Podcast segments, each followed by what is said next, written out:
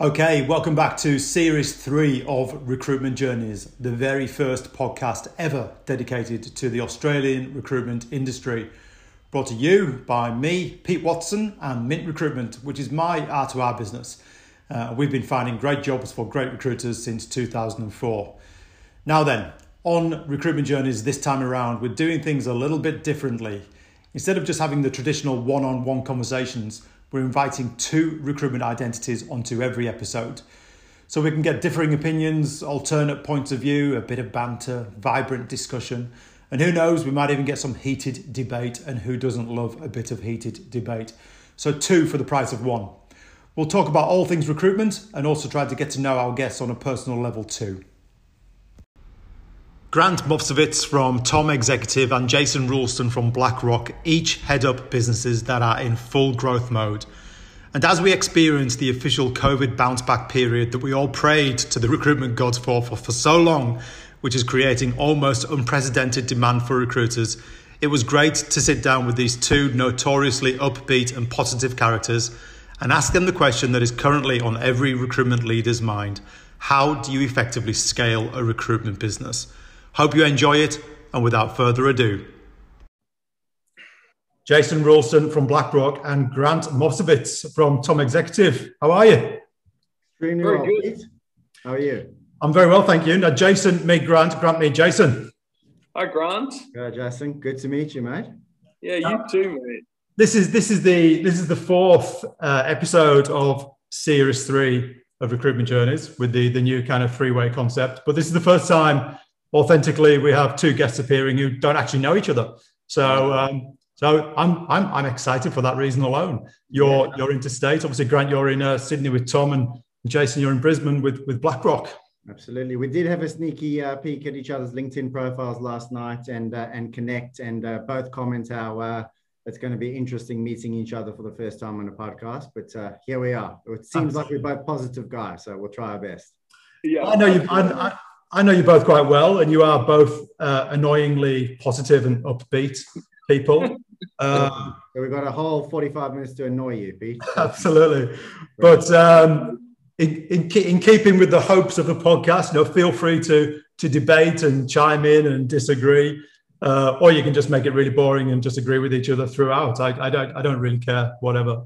But chaps, thank you so much for being involved in Recruitment Journeys. I've already given you a little bit of an introduction earlier on in the podcast. In your own words, would you mind introducing yourself to the listeners and the viewers? Grant, I'll let you go first. Thanks very much, Pete. My name is Grant Mufsovitz. I'm one of the founders of Tom Executive, which is a Sydney-based boutique recruitment business. We work across 5 or 6 skill sets. CFO practice is where we started. We do audit, risk, compliance, cybersecurity. We do projects and transformation. We do technology and digital across business intelligence or data analytics.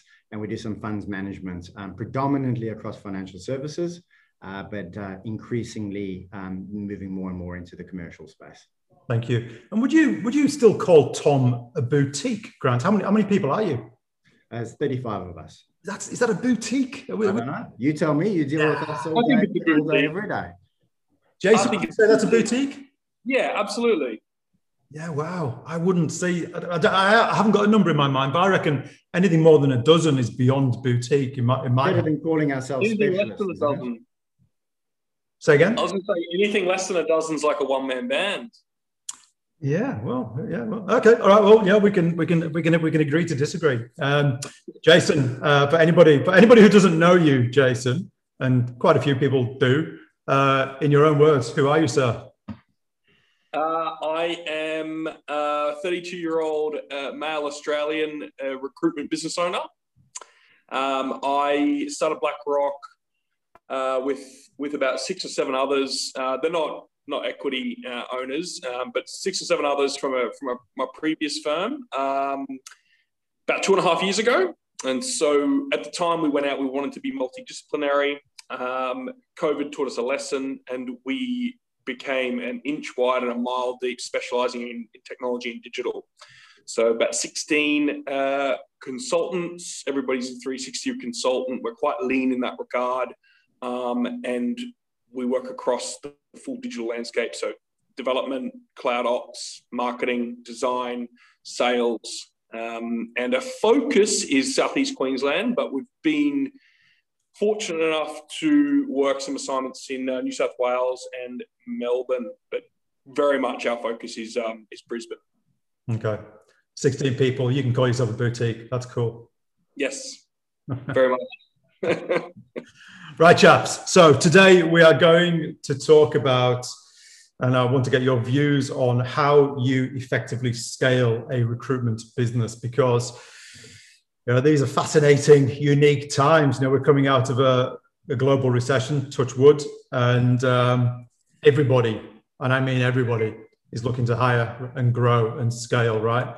And some are going to get it right, some are going to get it wrong. And I'd like to get your views on a few distinct points in you know, successful execution of growth, something that you both know a little bit about. But before we do that, to allow the viewers and the listeners an opportunity to find out a little bit more about who you are, I suppose, away from the kind of business front, I'm going to ask you four questions designed to find out who the human beings are rather than the business people. I'll start with you, Grant. In fact, I'm probably going to start with you every time, Grant, just to make it a little bit more difficult for you. Seeing as it took me so long to get you onto this podcast after months and months and months of trying, this is kind of a little bit of punishment. Says me right. All good. Right. This is an easy one, I hope. Who in the recruitment industry, and you've been in the recruitment industry a long time, you've met some interesting and successful people, who do you most admire and why? Look, there's definitely more than one. And I've been really fortunate over 21 years in recruiting in Sydney that I've had many mentors that have kind of evolved over time. When I first arrived in the market, I joined Recruitment Solutions, which was Greg Savage and Graham Whelan's business with John McSmith, and had the privilege of working very closely with Graham and Joe Gorman, who were unbelievably instrumental and inspiring in getting me up and running in this market. Mm. And then in kind of early 2004, I still feel blessed that I was approached by my now two business partners, Richard O'Flynn and Ben Tallentire, who were my nemesis and biggest competitors, and felt like I was always trying to catch up to them. We finally got together in May 2004, and despite our very, very different styles, I learned more from those two blokes in those next 2-3 years than I'd learned in the 7-8 years before that, and I continue to learn. And then I guess I also feel unbelievably blessed to be able to turn up to this place every day. Mm. And be surrounded by 35 unique individuals from a wide variety of backgrounds. Thanks to you, Pete, you've put a few of them in over the years that I'm not too ashamed to admit, have got similar levels of experience to me and teach me as much or more than I get to teach them. But I also think beyond recruitment, it's important to have non-recruitment mentors and a network of coaches that you can access from a wide variety of industries or geographies that have got a different approach. Yeah. Often friends and family, wives included, call out bullshit quicker than most. So. Well, you have to have bullshit called out, Grant. That surprises me enormously. My wife does a bloody good job at calling it out, and most of my mates do. Jason, same question. Who within the recruitment industry do you admire the most, and why? Yeah, look, I may have told you about this person. There's a number, actually, Pete. Same with what Grant had to say. I've got a number of mentors inside and outside of the industry. And especially being younger, I've always really gleaned a lot from those older than me, and a lot of things I've been taught have stayed with me from various mentors that I've had across far and wide. Craig Sneesby from U&U, I've only really gotten to know him in the last couple of years, but you know, he's a good mentor for me in that he's a local market opposition firm, but a slightly different spaces. yeah, his way of dealing with things I find quite admiring.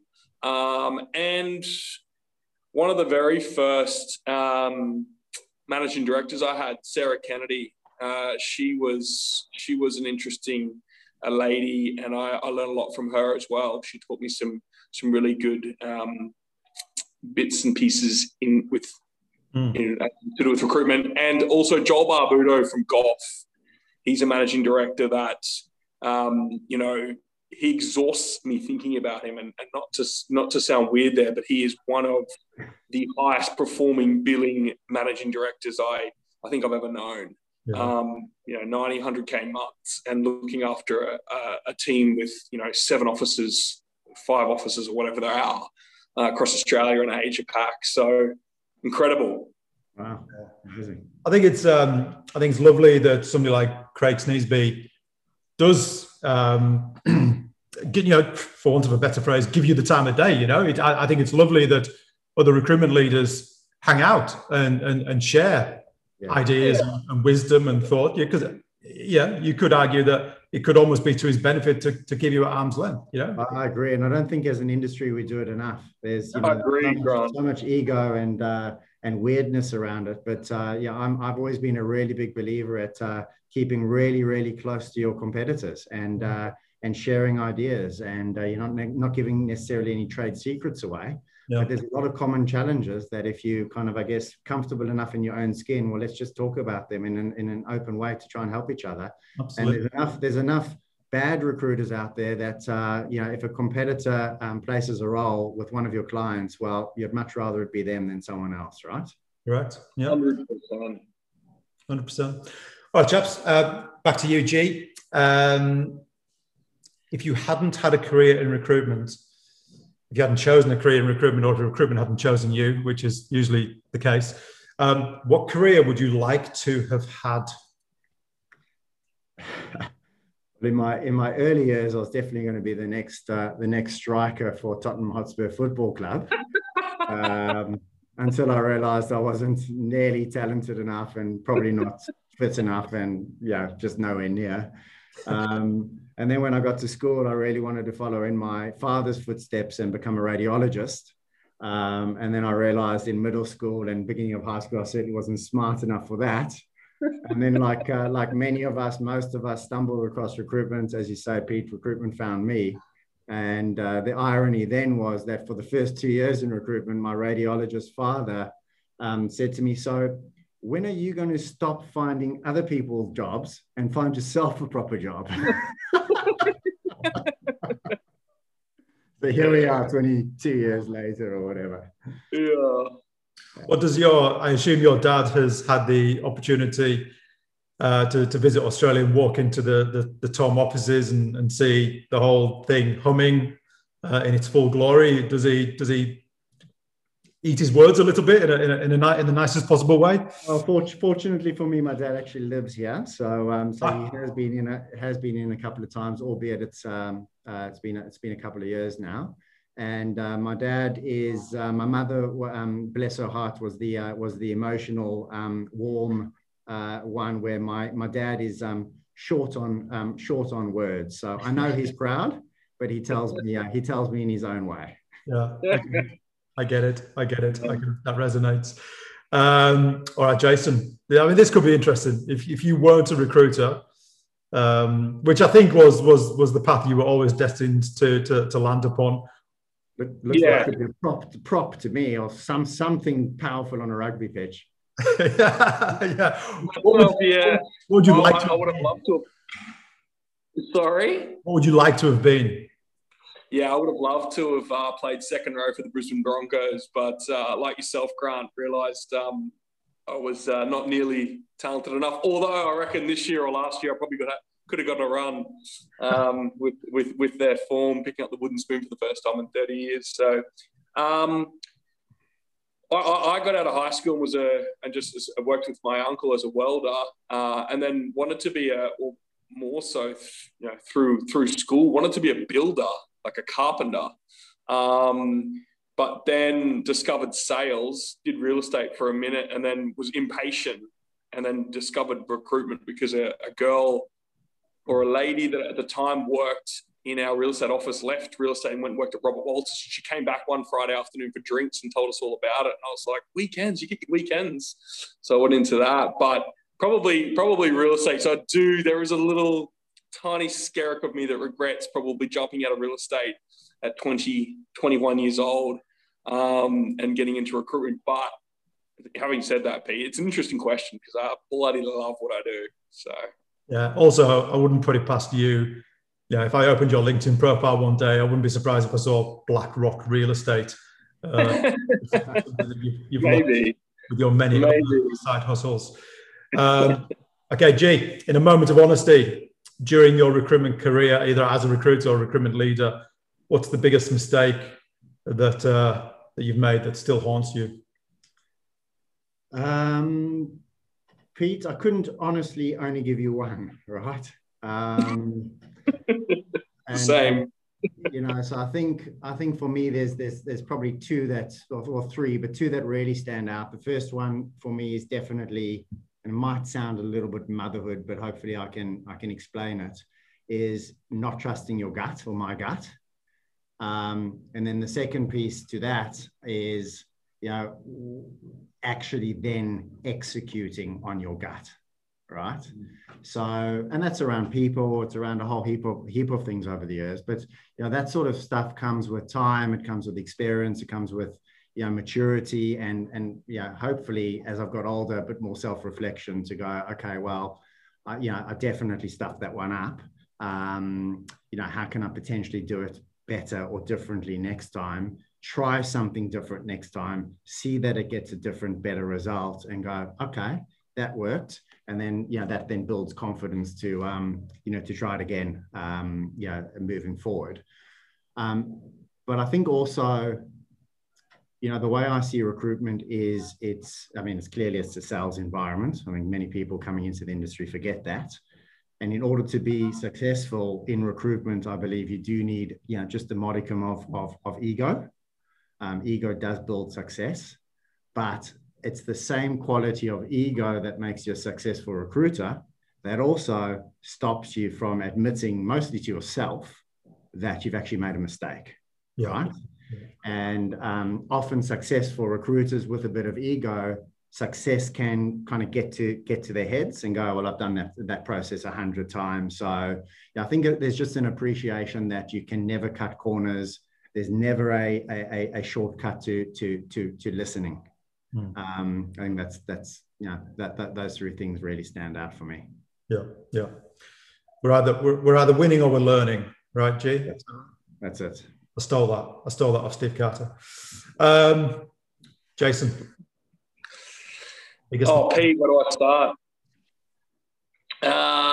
It's definitely got to do with in this business, it's that a lot of your emotions are heightened. You get stressed quite easily. It's a real emotional roller coaster, as everybody knows that knows anything about this business, and so it would have to be around thinking before you type. It'd have to be maybe writing that LinkedIn post in email and sending it to yourself and reviewing it in three, 4, 5 hours. Because in my 20s, I definitely made a name for myself for spending far too much time on LinkedIn and probably arising the wrong brand. But I learned a tremendous amount about it. Yeah. But funnily enough, as you were loading to come in, I was telling Graham very, very briefly that you were an early adopter. That's my polite way of saying it. An early adopter of LinkedIn marketing, and you came out, yeah, like a bull in a china shop. And yeah, I for one watched you with an equal amount of kind of admiration and also kind of fear. It's like, my God, this guy has got balls the size of Brisbane.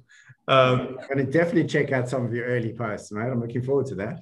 Oh, yeah, well, Good. There was there's plenty of stories, you know. Like, I got to the point where I'd have about 20 to 25,000 views on my profile in a single 30-day period. Wow. You know, I've got 30,000-odd followers that are all genuine. But nowadays I'm much more about the business, and I only get about 2,000 views a month. But that's the sort of heights it got to. But I just kind of spent a lot of my time on there, you know, trying to build the brand by any means possible, right? And probably had a few of the wrong mentors, and were, you know, living my life in a certain way that really evoked those emotions in not the right way most of the time. But imagine what you learned from that experience, right? It's I'm sure you had a few hot days because of it, but it's all been a learning experience, and I don't think it's been damaging at all. But yeah, Grant, get onto YouTube, check it out. It's brilliant. Oh, YouTube, okay.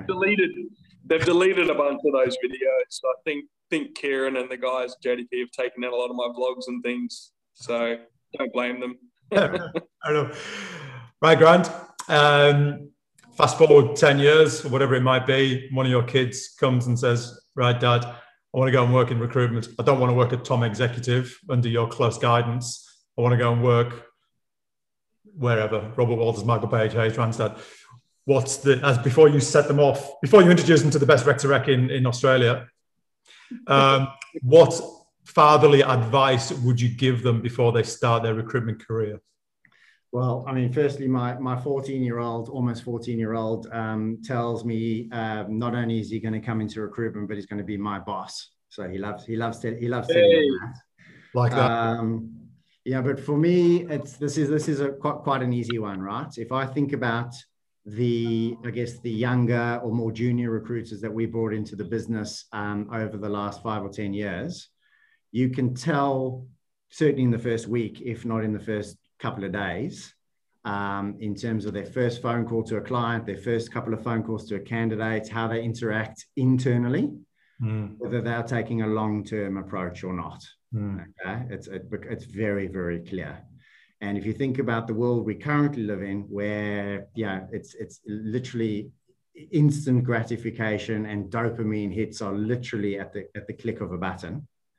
You know, the challenge is to get my children and the younger generation and any new people to recruitment to actually understand and appreciate that this is a long game, right? And there is no shortcut. If you just chip away at building the blocks of relationship building, and you do that over a long extended period of time, what you give is what you're going to get in spades. But it's going to take time. So never undervalue your network and never undervalue your relationships. Invest in them over the long term. Strong. Jason, I don't think you've got any, I don't think there's any mini JRs kicking about just yet, but if your future kids or nieces or nephews come and ask you your advice before they embark on a recruitment career, what do you tell them?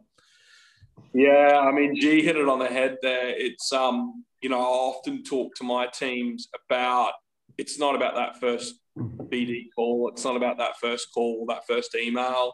Most people want to see if you can hang out and really last before they will entrust you with their business. And so exactly what Grant said. But also like the patience part, you know, people will, you know, here and there will, you think you're getting the rough end of the stick with a deal or whatever it may be. But, you know, 90% of the people you will be surrounded by in business in the same market for many years to come. So you'll see them at events, you'll see them around. So, you know, be polite, be professional and patient. Whereas I know impatience makes a great recruiter at times, but you know, yeah, it's definitely being patient and polite, even if you do feel you're getting a little slighted on that first interaction or whatever it may be. But yeah, definitely a long game, and really understanding that puts it all into perspective. 100%. And you know, you look at people ask me what makes you guys special, and I go, well, nothing really, but we've just been at the same bloody phone number for 21 years. So the guys that we knew when they were financial accountants, 21 years ago, are now CFOs and divisional CFOs of banks. And we just, picked the winners and we grew up with them and we gave them great advice along the way and placed quality people along the way with them that made them continue to look good and progress in their careers and just stick with them, right? And it comes back in spades. This morning I had a call from a senior HR director at a listed financial services business who I hadn't spoken to. I asked her how she got to me to brief me on this role, and she told me that I placed someone with her husband 10 years ago. And when wow. I told him last night that she was looking for this particular skill set, he remembered me. So, that's what it's all about to me. Yeah, it's got to stick around, right? Well, I've over the years, less so nowadays, but over the years, I've placed a lot of graduates into recruitment, and when they get the job, they think, boom, job done. And I'm very quick to tell them, I said, getting the job was the easy bit. That was the easy bit. Now the hard work begins. But the number one piece of advice I give them is just sit tight. Stay in that first job for as long as you possibly can. Yeah. It's going to be good and it's going to be horrible, but just sit tight. Because that's how you make a name. That's how you're successful in this industry. And Pete, beyond what Jason and I have said from your years of seeing successful and not such successful recruiters, anything else you would add? What advice would I give my kids if they wanted to go into recruitment? Yeah, I would say strap on your football boots, work harder on the football pitch, sign for Manchester United, earn 300 grand a year, and allow me to retire. Forget about recruitment, focus on football. Yeah, fair enough. No, I would say, look, funnily enough, I would know where to send them, where they will be looked after. What I mean by looked after is they will be surrounded by good mentors, good examples, good pedigree. And I think it's crucial that new recruiters put themselves into those environments and just, latch on to successful, ethical recruiters and just copy them, basically. Yeah. Correct. I remember with Graham Whelan, I used to irritate him and say, are you seeing any candidates today? He'll go, yep, two. I'll go, can I sit in? Yep. And I'd literally take notes of every single question Graham was asking them. I didn't really listen to or really understand what the candidate was saying, if I'm honest. But yeah. I was just, and then I'd bug him afterwards. When you asked that question and you said that, why did you then counter with that? And when people come join my business, they say, I say, what are the three most important things you should do over the next 6 months?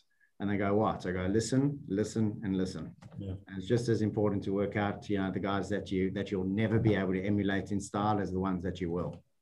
Yeah. Mm. Okay, so I just want to break away from the chat just for 2 minutes to bring you an important message from one of our sponsors, Hoxo Media. Now, if you've been living under a rock for the last 12 months, I will tell you who Hoxo are. They are the world's leading content marketing agency specifically for the recruitment industry. Hoxo are currently working with well over 250 recruitment agencies globally and about 3,000 recruitment consultants. And they are helping those recruiters build the LinkedIn brands that open more opportunities by following a proven methodology daily. Now in 2021, the hugely successful Hoxo Academy is changing. They've launched an 8-week personal brand launch program, which you can roll out right across your whole business. The Academy is aimed at helping traditional recruiters who have typically relied on outdated, outbound calls to attract candidates and clients. And it helps those who often lack the knowledge of how to use LinkedIn for anything other than posting jobs and might struggle with both ideas and confidence when it comes to producing content. Post COVID-19, we all know that the world and our industry is now truly digital. The modern recruiter needs to have a unique and consistent LinkedIn presence that offers value to their community and drives opportunities inbound. So the Hoxo Academy helps every recruiter in your agency achieve this in just 8 weeks. They are enrolling a new cohort of training at the start of each calendar month. Now, here's the good bit. The first 50 customers that sign up in 2021 get the chance to enroll unlimited users onto the program for 12 months at no extra cost. So if you've got 50 or 500 consultants now and you plan to hire more throughout the year, you can rest assured that they will all get the training they need to build a brand that wins business on LinkedIn.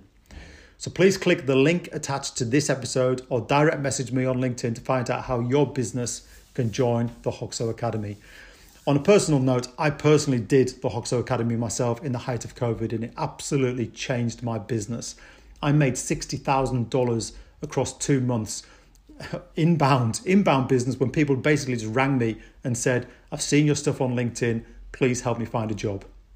So if it worked for me, a rec to rec in the height of COVID, I'm pretty sure it could work for you too. So check it out. Back to the chat.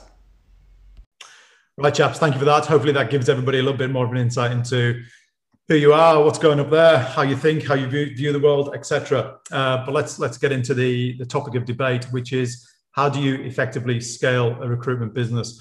I know that both of you are hiring and your businesses are growing, but that's not unique to you. The whole industry, thankfully, thank God, we have bounced back from this COVID nonsense remarkably well, and everybody's looking to scale up. So keen to get your views on how businesses do that. So let's have a chat about that. So the first question I have is post-COVID, everybody's looking to grow. How does a business who's looking to attract the best talent in the market, how do they stand out from the crowd? Actually, Jason, I'll go to you first. How does a business looking to attract, if a good recruiter hits the market, let's be brutally honest, they're going to have ample choice, and they're probably holding the cards. How does a recruitment business stand out and make themselves attractive to that strong recruiter? Yeah, I've got an interesting take on this, Pete, because right now, in the last week or two, I've seen Randstad, Hayes, all the bigger companies, even the super boutiques and the smaller boutiques be posting everywhere looking for staff.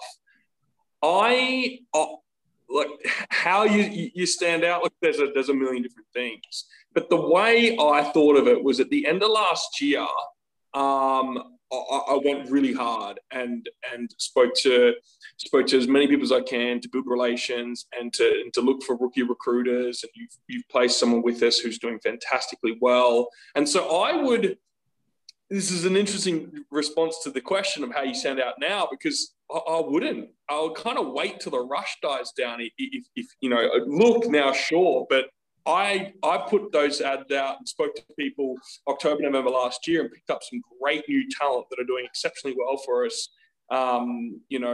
This quarter just it's nearly finished, and now I'm not getting any applicants come through. It's really hard to get a hold of people. The market is absolutely flooded, and I kind of think that, if you haven't already jumped in the last year, then maybe wait until the rush is over and look when others aren't looking. But it's bloody hard to stand out and be neck and shoulders above absolutely everyone if you just decided to get your shit together now. Yeah. I get it. I mean, you've just touched on my pain as a rec to rec. I've had my business for 16, 17 years, and there's been just a regular conveyor belt of recruiters, thank goodness. And now that conveyor belt is practically ground to a halt, because so many people left the industry, so many people went back over to the UK, so many people stuck in the UK, whatever it might be. But the recruiters who kept their jobs during COVID, guess what? They're sitting tight because they're making money. There's a few exceptions to the rule, but the vast majority of those people who usually kind of run around town looking for new jobs, they're sitting tight. But some will pop up. And Grant, if they do pop up, how do you ensure that your business stands out? Well, I've actually got a slightly different approach. If I think about some of the successful hires, whether it's individuals or team hires that we've done over the years, those conversations were happening for, in some cases 2 or 3 years, right? So I'm a believer in that's the only time we can ever top draw candidates in this business, right? Is if it's a PLC that we are constantly talking to, warming them up and basically waiting for the timing to coincide where it works for them and it works for us, right? So I do think you kind of got to stay in the game. I understand your point, and it gets a little bit noisy, Jason, but for me, I'm just always on the look. either for opportunistic hires or for strategic hires. But I'm not sure that this is necessarily a post-COVID question, Pete. I mean, obviously I know it's hot right now, but you know, you either as a business, you're either in a stage of your life cycle where you are, ready to grow and scale, or you aren't, right? So, you know, for us, if and when we are looking to scale, and you're right, we're very much in growth mode right now. For us, it's about really two things. It's platform and it's culture. So platform is obviously different and differently defined by every different business and business owner. But for me, platform is, first and foremost about the quality, history, and sustainability of your client base. Which is, 17 years old for us. Incredibly good training and giving people joining the business a strong sense that they're going to be surrounded by, really good mentors leading from the front, senior people in the business that are actually recruiting and that are that have got tenure, not only in the business, but tenure within their domain. That are very, very generous with sharing that information, with this appreciation that they were once a junior recruiter. And then a really solid feedback loop, where we talk about this to PRCs all the time around, constantly not just putting a bum on the seat and hope it works, but constantly looking at a feedback loop from a performance perspective. 6-month reviews, how are you going? What can the business do to support you? What we expect of you, what you're doing well, what you're not doing well, right? Yeah.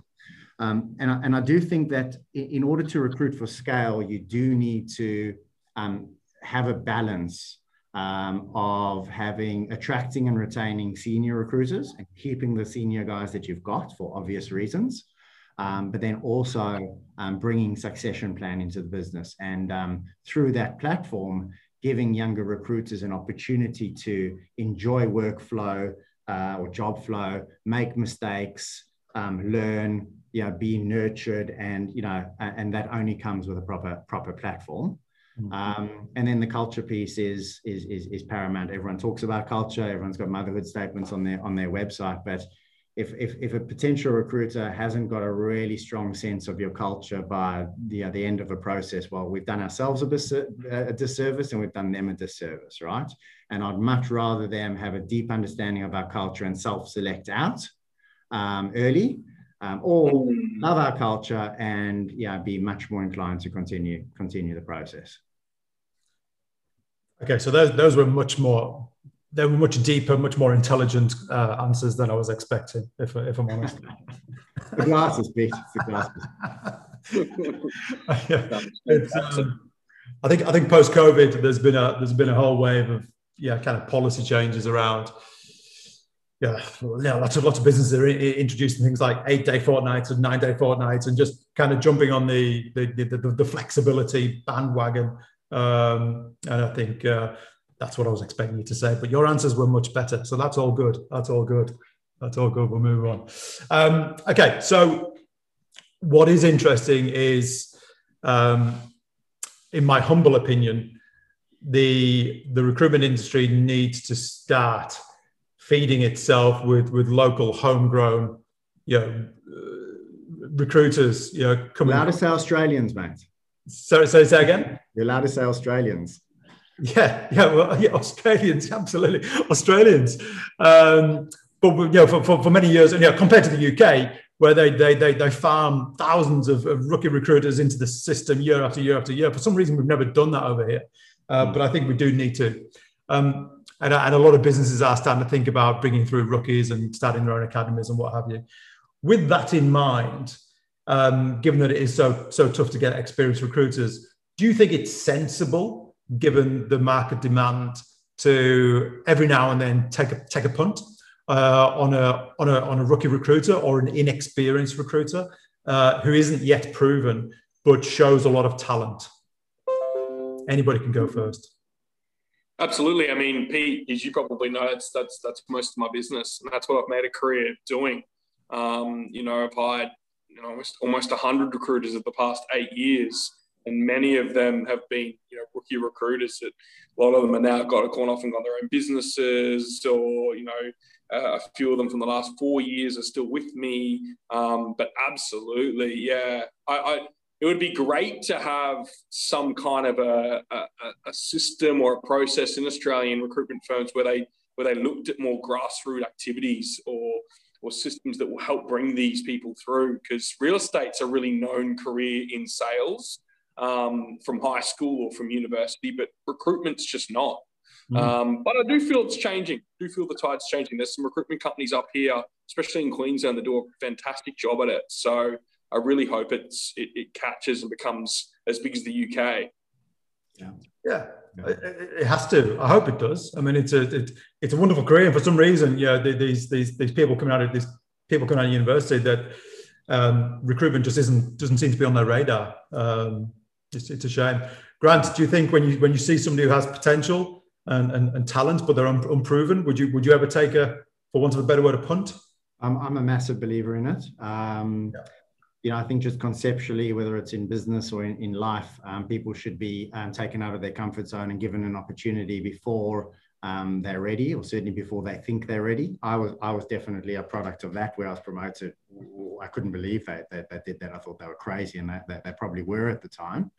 And, you know, I've got two recent examples. A resourcer on our projects and transformation desk has kind of, yeah, shown a lot of skill and competence and interest in becoming a 360 recruiter. So we're developing her in that way, and we've just recently hired another guy who was becoming increasingly frustrated where he was, because he was just supporting a senior recruiter from a candidate sourcing perspective and wasn't given an opportunity to do 360. So we grabbed him, and you know, already in 2 weeks I can see he's going to be successful, right? But then if I think about over the years, some of our most successful recruiters who are still with us today have been lateral hires from industry. You know, they may have been more experienced, but were experienced out of banking, for example, and show some flair for recruitment, and we brought them across successfully. And then, you know, some of our most successful billers are qualified accountants that were referred to us as candidates. We went to meet them as a candidate, and we went, nah, you're not going to one of our clients, we're going to grab you ourselves. And we transitioned three qualified accountants who are still with us and doing really well. Good, glad to hear. How do you obviously, yeah, everybody works so hard on creating this wonderful culture that's so precious and so unique to you, but also so fragile, right? When making large scale hiring or executing large-scale hiring strategies, how do you ensure that culture is never diluted or damaged by the wrong hires or bad apples or whatever it might be, Jason? Speaking from experience, the best thing to do is to take every hire on a case-by-case basis, right? If you have to move fast, but be as thorough as you possibly can be, and really think about all of the dynamics. You know, is this person's energy going to complement the person they're going to be working with well? You know, what's this person's remit? What's the career path for them over the next 6 to 18 months? You know, are the expectations set clearly? And going back to what G was saying before with culture, and making sure that every candidate that you begin a process with is thoroughly understanding that. Like, I it's a weird word to use with regards to culture, but I say that this culture, compared to many other cultures I've had over the past 8 years, is a culture of responsibility. You know, 80, 90% of the quarter, the guys are working extremely hard and want to progress their careers, and they're very responsible to that fact. And so making sure that all of these people that you're bringing in really sort of fit that mold and work well and complement that person's dynamic. There's no real silver bullet to it other than a trial and error, I guess. But you've really got to be thorough with meeting them, giving other people to meet them, and work out a formula and a system that works well for your individual group upon bringing them in. We've made 4 new hires since January. And so far, I reckon these 4 new recruiters are going to be well-known in industry over the next couple of years, I can guarantee you. Yeah, yeah. Grant, same question. Yeah, it's a great answer, mate. Well, I think, to answer your question, Pete, as best I can, you can never insure it or guarantee it, right? It's a perennial challenge. And you think, if you think back 17 years ago when Ben, myself and Richard were so unbelievably different in style, we did certainly have very, very similar values, right? So I think when you talk about growth, firstly, you got to make sure that your growth is measured and don't just grow for the sake of growing.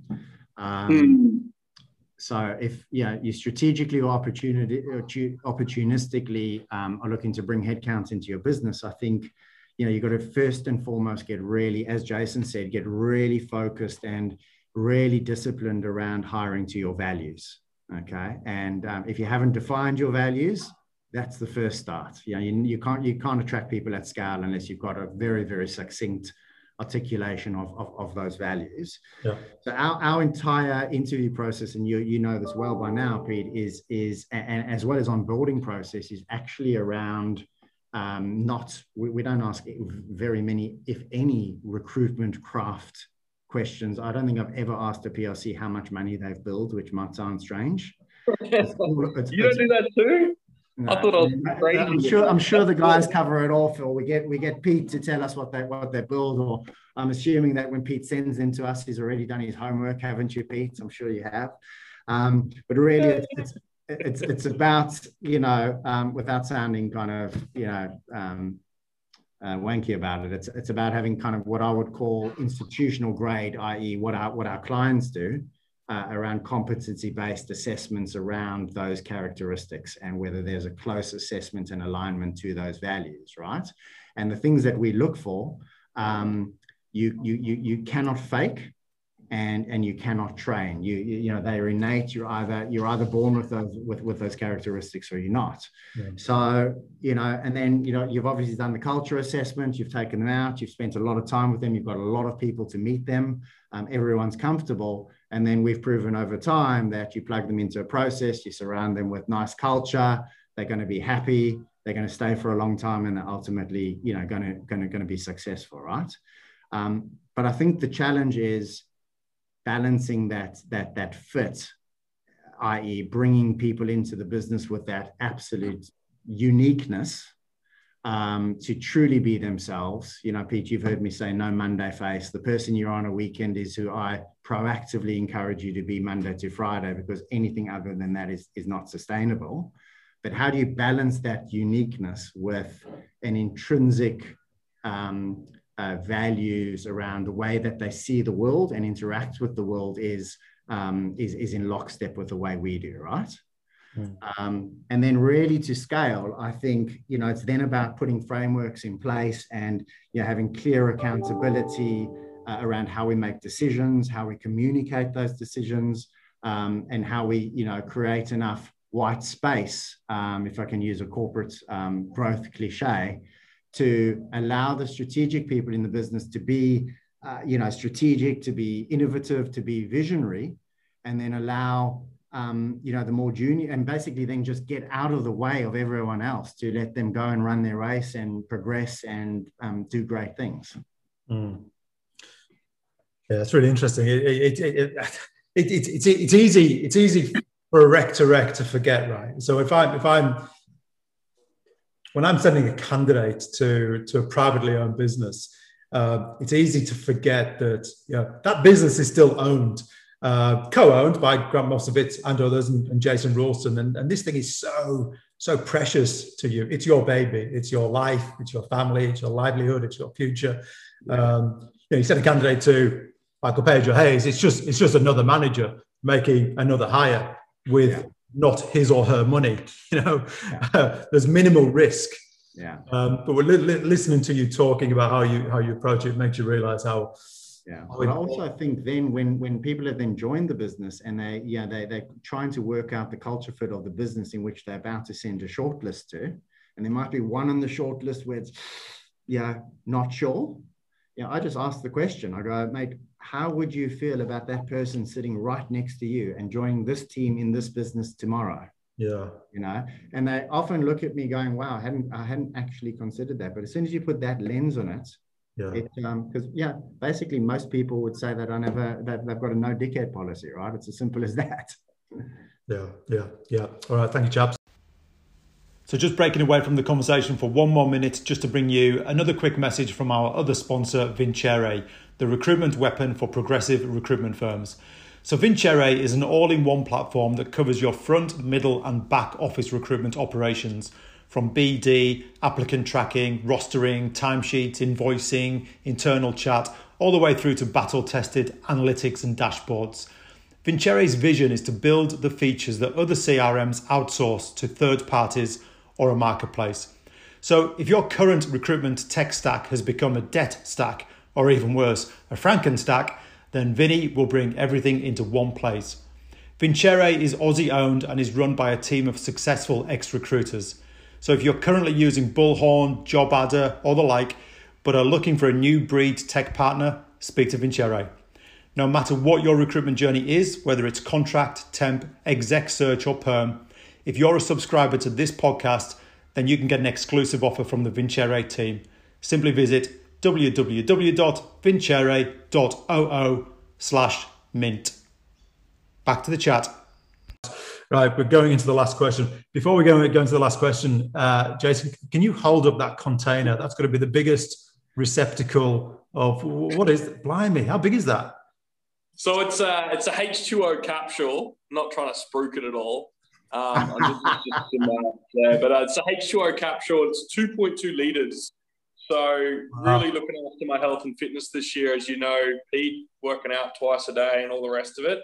And this is just a great way to manage how much water you intake, rather than a glass here and a glass there and a bit of... Right. Yeah. It looks like something the SAS would jump out of an aeroplane with. Right. Gentlemen, final question. How important is it for you as the business leader to be involved in the hiring process? And do you ever foresee a day when you won't be? You know, you step back. I mean, I can think of businesses now that have got to a certain size where the founding CEO has zero involvement in the recruitment of people. Do you ever see that happening in your business? But the first question is, how important is it for you to be involved in the process? Grant? I don't really see it as a responsibility. I actually love it. I really do enjoy interacting. I get involved, as I said earlier. You know, we've definitely kind of finessed our process, and everyone's got different roles to play through the process. And I typically get brought in sometimes very early on, especially if the person we're seeing has got a good reputation or we like the look of them on paper. And I spend at least an hour, often an hour and a half, if they've got the time, to just really get to understand them, who they are as a human being. Pete, you know, some of the questions that I ask them that might be a little bit different, which again, through those questions that they might self-select out because this guy's a bit weird or a bit strange or a bit deep or whatever. But really just get to know them as a human being. And after that hour and a half, I would love to think that they've got a really good sense of who I am as a human being. And if they don't like me as a human being, then they're going to self-select out early. If they do like me as a human being, then hopefully they think that that's, you know, consistent with if he's a half decent bloke, then it's probably not a bad business to join, right? And they hopefully will be more inclined to continue the process. So to answer your question, my plan is not to ever not be involved, but there might come a time where some of the guys go, "Gee, it's time. You're a bit old school now, a bit fuddy-duddy. So yeah, let the young guns bring them in, mate. Let somebody else have a turn." Yeah. I'd love to be interviewed by you. It would feel wrong doing it in an office. I'd want to do it in front of a roaring fire with my Ugg boots on. Well, mate, if you ever actually come up to Sydney and take me for lunch, I can interview you. No problem. Mate, there's been a global pandemic. Yeah, have you not noticed? Jason, how important is it for you as a business leader to be involved in the hiring process? Probably more so now, but do you ever see a day where you wouldn't be? Oh, perhaps. But I think thinking that far ahead in our industry and in our business is probably a bit of a mistake, and maybe last year taught some of us that as well. But what G said, I 100% agree with the way he put that. I would add, though, straight out of the blocks with BlackRock, I stepped back a little bit and moonlit. Some of the senior guys here in hiring different people. And that was a mistake, because I guess you kind of want to have your touch on the process. And it's important, because as long as you're going to still be in it, they may pick people that are just, off the mark, and it's just not going to fit, to put it politely. And so I think it's very much important, especially while we're tiny at 15, 16 consultants, that to be very much involved in it. I think you've got to play a part. You can't be overbearing in the process either, which I have tend to be behind the scenes with the rest of the guys here, the rest of the seniors here. I've tweaked my approach there, but we worked really hard the past 6 months to refine a process that seems to have worked for us, touch wood, but, culture is fragile and it's ever changing. But yes, it's very important. Well, for what it's worth, I think I'm as somebody who supplies into your businesses, I'm very glad that you're both involved in the processes. There are other businesses that shall absolutely remain nameless where, sometimes the owner gets involved and you think, oh, please don't. But that's not the case with Tom and BlackRock.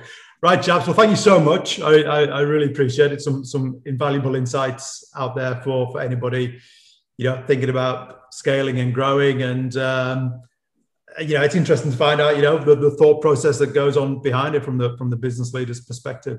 Thanks so much, Pete. I really, really appreciate you having me on. I enjoyed it. And good to meet you, Jason. Maybe we'll meet in person one day. Yeah. Soon. I would love that. I'll be down in Sydney soon, seeing some clients. So I'd love that. Jason, just so you know, it's taken me about 6 months to get Grant to agree to this. So this is a it was well worth the wait. Oh, good. Thank you. Nice. All the best. Talk to you. Thank you so much. Hey, at least you turned up. What's that? Say again. At least he turned up. Stop it. Okay. Thanks, boys. Yeah. All the best. Yeah. Bye. Yeah. Thank you so much for listening to the Recruitment Journeys podcast. Really hope you enjoyed it. Now, while we're passionate about bringing inspirational recruitment stories to our network via this podcast series, Recruitment to Recruitment is our bread and butter and our day job. So if you are a recruiter thinking about your next career chapter, which coincidentally forms part of your recruitment journey, see what I did there? We're always keen to have confidential discussions with recruiters about what's going on in the market. So please feel free to contact me in the strictest of confidence on 0432 666 701 or email pete@mintrecruitmentgroup.com. Thank you.